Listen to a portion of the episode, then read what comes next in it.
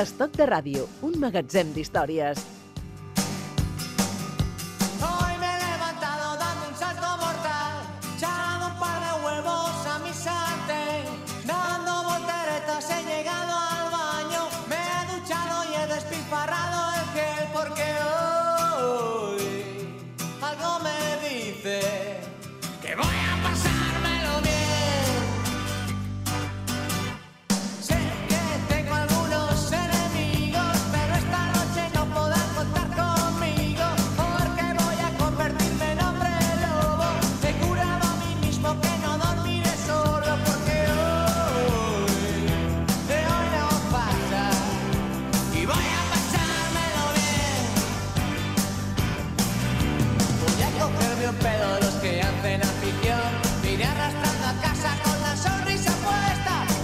Yo no sé si esto de voy a pasármelo bien es un deseo o es una convicción que uno tiene cuando mm, se pone a escribir una, novela.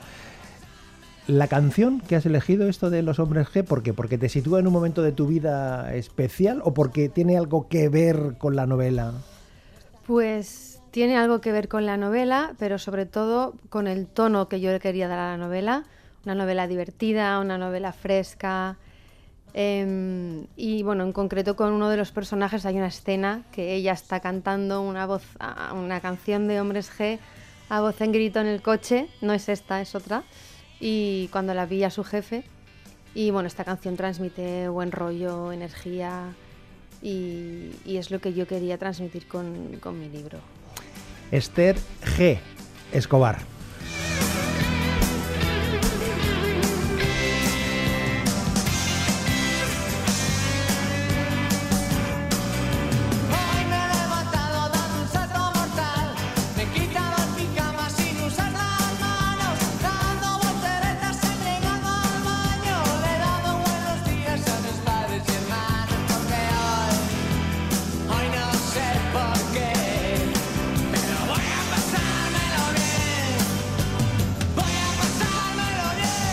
Los hombres G con esto de voy a pasármelo bien, que es una de las canciones que ha elegido nuestra invitada, Esther G. Escobar. Esther, ¿qué tal? Bienvenida a Stock de Radio.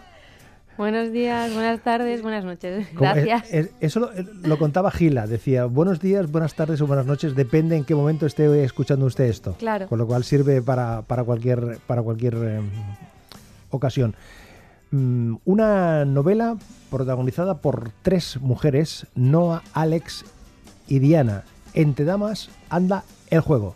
Este es el título y este es el nombre de las tres eh, protagonistas.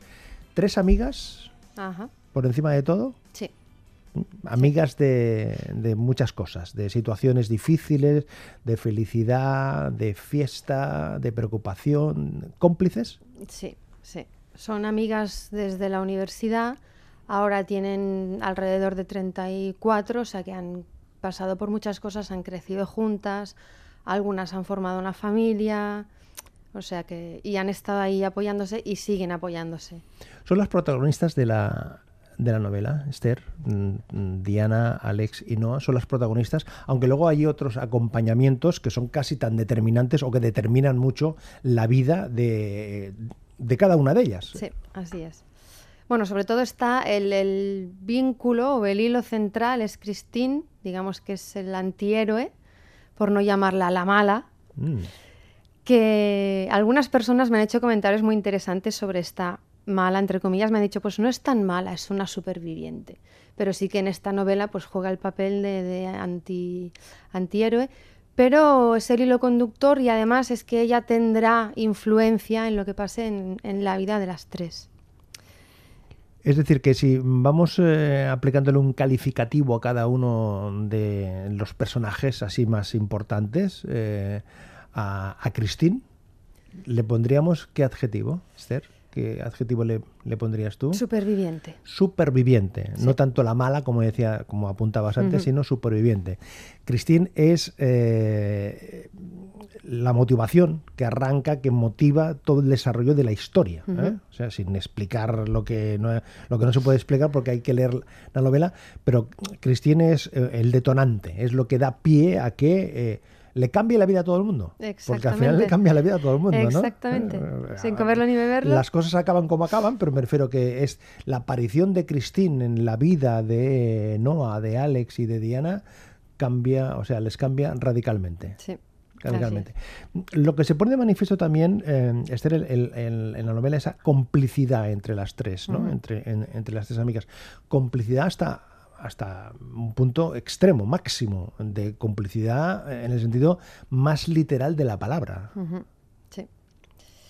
Bueno, en- aquí hay algunas pasan por situaciones muy, muy duras y tiene miedo de contárselo a sus amigas. Cuando se lo cuenta, pues ve que realmente no tenía por qué tener miedo porque sus amigas están ahí para apoyarla, para comprenderla, para no juzgarla. Luego, bueno, hay otro personaje, digamos, que cruza una línea, ¿no? Que hace algo que no habría hecho si no fuera por defender a su amiga. Y, bueno, quería dejar este punto por encima de todo, la amistad de, estas tres mujeres. Esta historia, eh, Esther, la creas a partir de eh, una invención tuya absoluta o te nutres de algunos elementos reales que hay a tu alrededor? Me nutro, me nutro. Yo creo que como todos los escritores, pues vas cogiendo cositas de aquí, de allí. En este caso, la historia central, la historia de Christine, es una historia similar que me contaron, que me llamó la atención y que pensé, pues esto, vamos, esto sería una novela. Y dije, pues ¿por qué no escribirla? Entonces, claro, todo lo demás está novelado. No existían las tres amigas, no existía la investigación en sí, ningún investigador privado. Eh, y luego, pues, a partir de aquí, claro, las parejas, lo que hace Christine, todo esto es invención. Pero todo el relato, por ejemplo, que cuentas de las eh, la, la vida de cada una de las tres personas, de las tres protagonistas, de Diana, de Alex y de Noah. Eh, Alex con una vida más convencional, llamémosle así, con una familia más establecida, ¿eh? con un niño, eso sí que lo podemos eh, explicar. Eh, Diana, pues eh, con su pareja, ¿eh? que están en una situación de inestabilidad emocional, llamémosle así. O y- está ella. o, o- o está ella, sí. Y Noah, que eh, es, es, la que tiene una, una vida emocional más dinámica, Sí. llamémosle así, ¿no? So- so- Son, son tres tres estatus eh, diferentes, diferentes. Claro, para darle el perfil de cada uno de, de- de los personajes, ¿también te has nutrido de tu alrededor, sí? Un poco. ¿O es todo, es todo ficción, ficción, ficción? Un poco sí, pero vas cogiendo cositas de aquí, de allí. Sí que hay un personaje, por ejemplo, que es Diana, que he cogido algunos rasgos de, de alguna conocida, ella sabe quién es. Pues bueno, es muy ordenada, metódica, le gusta hacer listas, le gusta tenerlo todo controlado y mm, bueno, pues ella cree que todo tiene que ser perfecto, incluso su matrimonio, y cuando ella ve que, que falta la chispa, pues dice, pues esto no puede ser. Vamos a buscar una solución. Vamos a buscar una solución. Cuando, Una solución quiero. cuando el marido pobre ni, ni sabe que tenía algún problema. Pero bueno. Luego Alex, digamos que es la más mm, gris, por llamarla así, es la más controvertida, es, es fuerte, es débil, es valiente, es conformista a ratos, lo tiene todo. Este personaje es un poco más complicado, entonces, bueno, tiene bastante de, de- de mí, he tenido que... Y, y algo con una, con un- una parte de su vida no conocida. No conocida. ¿Es tu Sí. caso también? ¿Tienes alguna una parte? Mm, No te lo voy a decir. Digo porque, claro, eso ya cuando, cuando se lee la novela se va viendo, claro, que Alex... ya eh, tiene un eh, secreto. Exactamente, ti- tiene una, tiene una vida muy establecida, muy convencional, pero detrás Ujú. tiene otra parte de la vida que no es conocida y eso sufre una evolución y a partir de ahí eh, cambia radicalmente. Ahí te, mm, mm, dices que te nutriste un poco de tu entorno más inmediato, llamémosle así, ¿no? Sí, bueno, Alex, digamos que En es la que aspectos. tiene un poco más de, de mí Ujú. Y he tenido que rascar ahí y buscar pues muchas cosas, como mucha sinceridad. Es un personaje muy, muy real, muy sincero. Y esta vida tan vaporosa que tiene Noah, Noah. ¿sí? Bueno, yo creo que la vida de Noah es la vida a lo mejor que, que nos gustaría tener, ¿no? Yo cuando escribí esta novela era abogada, ahora no. no en ejercicio. Entonces, pues bueno, Noah es fuerte, es guapa, es una súper abogada de empresa, em, está libre, puede hacer lo que quiera, no tiene que dar explicaciones a nadie. Entonces es un poco, ¿no? La vida aparentemente eh, ideal. Y quería también poner eso, un perfil de este tipo. ¿Tú crees que de estos tres eh, personajes, Esther, eh, mm, cuál es el que crees tú, por, por los inputs que vas recibiendo de los lectores y de, y de tu entorno, em, quién cae mejor? ¿Hay alguien que cae, que cae mejor, que tiene más capacidad de empatía? ¿Sí? ¿Quién crees tú que...? Pues Alex ha recibido más, ¿Sí? más votos. Sí. Y, y por contra, en el extremo opuesto, o sea, la que eh, se resiste, Pues, no, no es mm, que se le tenga manía, pero dice... Sí, pues no sé, no me lo han dicho, pero a Diana también le han cogido mucho cariño mm. y ¿Y a quién se le tiene más envidia? pues pues a lo mejor a Noah, no lo sé. Noah es, es mi niña bonita también, me, me gusta mucho ese personaje. Además, ella es muy sincera, no tiene filtro, dice lo que piensa, pero también tiene cosas muy buenas, que es muy protectora de sus amigas y eso me gusta mucho en ella. Eh, a Esther le hemos eh, invitado a venir aquí al programa para hablar de, su novela, mm, entre damas anda el juego, eh, y le habíamos propuesto que nos escogiese tres canciones. La de Los Hombres G quedaba claro, ¿eh? porque era toda una declaración de intenciones, de, que te recuerda un momento, y especialmente por esa finalidad que pretendes con la, con la novela. Pero ¿por qué Lisa Loeb? ¿Qué, mm, ¿Por qué has sugerido una música más tranquila, más, más eh, relajada? ¿Qué, qué, qué tiene esta, esta pieza? Pues mira, esta pieza tengo que decirte que es una de mis favoritas, obviamente, por eso está escogida, pero empieza lenta, luego tiene más ritmo, hay fragmentos que parece que esté gritando, intentando decirte lo que ella piensa. Em, entonces para mí esta canción es muy Alex, porque es... Parece dulce, pero no es tan dulce. Hay un grito ahí detrás, una reivindicación. mm, y es, es Alex para mí, total.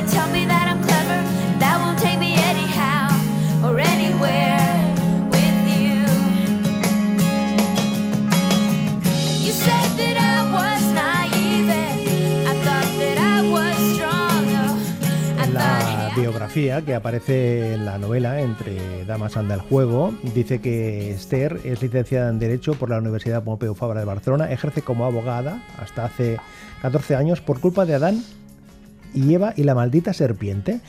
A ver, explícanos qué es esto. Claro, siempre nos han contado, ¿no? Que Adán y Eva vivían en el paraíso y por culpa de Eva, que mordió la manzana, les echaron del paraíso y a partir de aquí tuvieron que buscarse la vida. Y entonces todos tenemos que buscarnos la vida. Y escribir es un hobby. Mm. Espero que algún día sea algo más, pero mientras tanto, pues hay que buscarse la vida y trabajar. Lo de escribir, Esther, desde bien pequeñita, ¿tenías esta inquietud o es una cosa que ha ido apareciendo con el paso del tiempo? De muy pequeñita yo le escribía cuentos a mi madre para navidades, para cumpleaños, me gustaba muchísimo leer y le escribía mis, mis cuentos y mis cosas. Y de pequeña yo decía que quería ser escritora, lo tenía clarísimo. Pero luego pues, vas al colegio, creces, empiezas a pensar en la universidad, no piensas en esto como una profesión, sinceramente. Y bueno, escogí derecho un poco por descarte, yo tenía clarísimo que era de letras. Podía haber escogido periodismo, si hubiera, si hubiera vuelta atrás en esta vida, seguramente lo, lo haría. Pero bueno, acabé haciendo derecho, la vida me llevó también a encontrar trabajo enseguida y me quedé allí durante mucho tiempo y me olvidé del tema de la escritura. ¿Sí? Me olvidé. Seguía leyendo, pero me olvidé. Pero yo decía, yo de mayor quiero ser escritora hasta que de repente me di cuenta que ya era mayor. Esto fue sobre los 30, 31 años, digo, empezaba, fue curioso porque empezaba a leer libros y me miraba siempre pues la, la autora, ¿no? Las biografías y tal y pensaba, El perfil de cada uno. Claro, y veía, ostras, esta chica es más joven que yo, o este chico es más joven que yo, y ya ha escrito pues X libros. Pues no puede ser, ya te estás poniendo las pilas. Y a partir de ahí, pues nació este libro, que tardó mucho. ¿Mucho? Porque ¿Qué significa mucho? Mucho han sido, no sé, siete, ocho años, porque en medio lo, lo dejé parado porque no sabía cómo continuar. Claro, de no escribir prácticamente nunca a meterte a escribir una novela. Bueno, yo había escrito monólogos cómicos, pero claro, una novela son palabras mayores. Sí, porque además hay personajes, eh, hay todo un relato, eh, historias la paralelas. que se- trama, se además con tres personajes, todo paralelo que fluye al mismo tiempo. Hice un par de cursos de, de escritura, leí mucho y me lancé. Pero es verdad que al principio me lancé sin, sin mapa, digamos, sin guía y me quedé parada. Hasta que caí que tenía que hacerlo pues como si fuera un, trabajo, ¿no? Sentarme, organizar el guion, qué quiero que pase a los tres personajes, qué les va a pasar, cómo les va a cambiar la vida, cómo va a influir Christine. Entonces, una vez ya tienes esto, luego ya fluye, luego ya escribes y ya fluye. ¿Quién leyó la primera vez la versión definitiva de la novela? Esther? Pues las primeras, las primeras fueron mi cuñada y mi hijastra. Y les encantó ¿Sí? y sigue escribiendo, sigue escribiendo, Pero, me pero- encanta. pero ¿era, era, un, ¿era objetivo o era la pasión Yo de- las de veía la muy... familia? Sí, mi hija, hijastra, hija, Sí, sí, la llamo hija porque hijastra es una palabra muy fea, es muy, es muy sincera. Y mi cuñada mm, le gusta, no le gusta mucho leer, pero algunas cosas sí. Y yo la veía que me decía, pásame otro capítulo, pásame otro, otro capítulo, porque yo se lo iba dando así a fragmentos. Y entonces también fue un aliciente para, venga, que tengo que escribir un poco más porque se lo voy a pasar a mi, a mi cuñada a ver qué le parece. Y luego pues alguna compañera de trabajo que también le gustó mucho.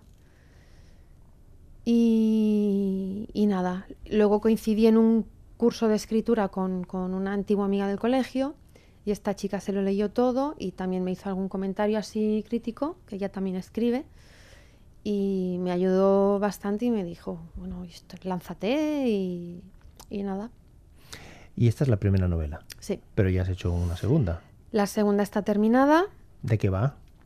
Pues Lo que la nos puedas segunda, contar, sí, lo lo que que se nos pueda puedas contar. La segunda son dos hermanos, eh, Serena y Álvaro, que su padre falleció hace tiempo y su madre acaba de fallecer.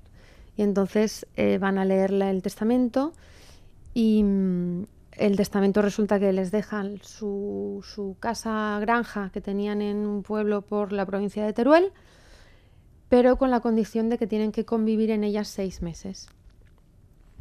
Menuda historia. Sí. Entonces, bueno, uno quiere, el otro no, por circunstancias económicas, uno lo necesita, los dos tienen su vida ya hecha en Barcelona, uno es broker y ella tiene su, su revista online y tienen que decidir si ir para allá o no.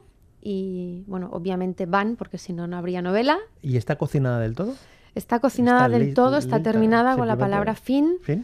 La he dejado reposar un par de meses para volver a releerla mm, y ver si. Para acabar de pulir, si tienes sí, que pulir alguna cosa. Añadir algo. La idea es sacarla en septiembre-octubre. Em, el desarrollo de la novela, eh, Esther, este, entre damas anda el juego, el desarrollo en cuanto a la repercusión, eh, la respuesta de los lectores, del entorno más, eh, más inmediato, eh, ¿está yendo a la velocidad que tú creías y en, en el tono en que tú deseabas? La mayoría de comentarios que he recibido son buenos, entonces eso anima mucho. Eh, es cierto que las ventas cuestan porque, claro, no te conoce nadie en el panorama literario ahora mismo. Entonces, pues los primeros libros que vendes son a familiares, a amigos y gente que te conoce. Em, y a partir de aquí tienes que moverte mucho.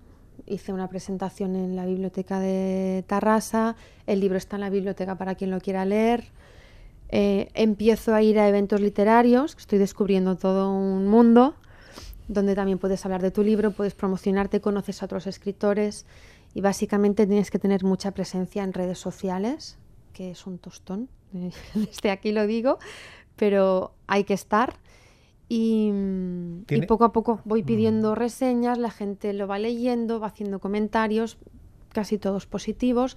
El que no es positivo es medianamente positivo, con cosas positivas y cosas no tanto. O sea, estoy contenta.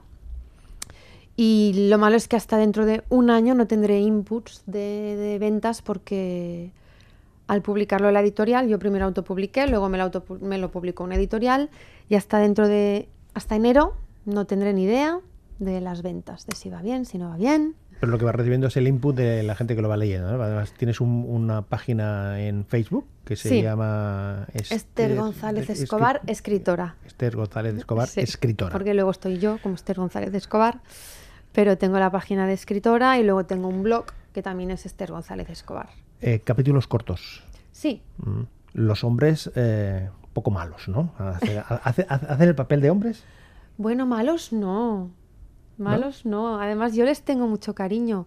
Gaby, por ejemplo, es, es el marido de Alex. Es un buen marido, adora a su mujer, eh, adora a su hijo, quiere tener otro hijo, eh, él tiene la vida que quiere, Em, él es feliz.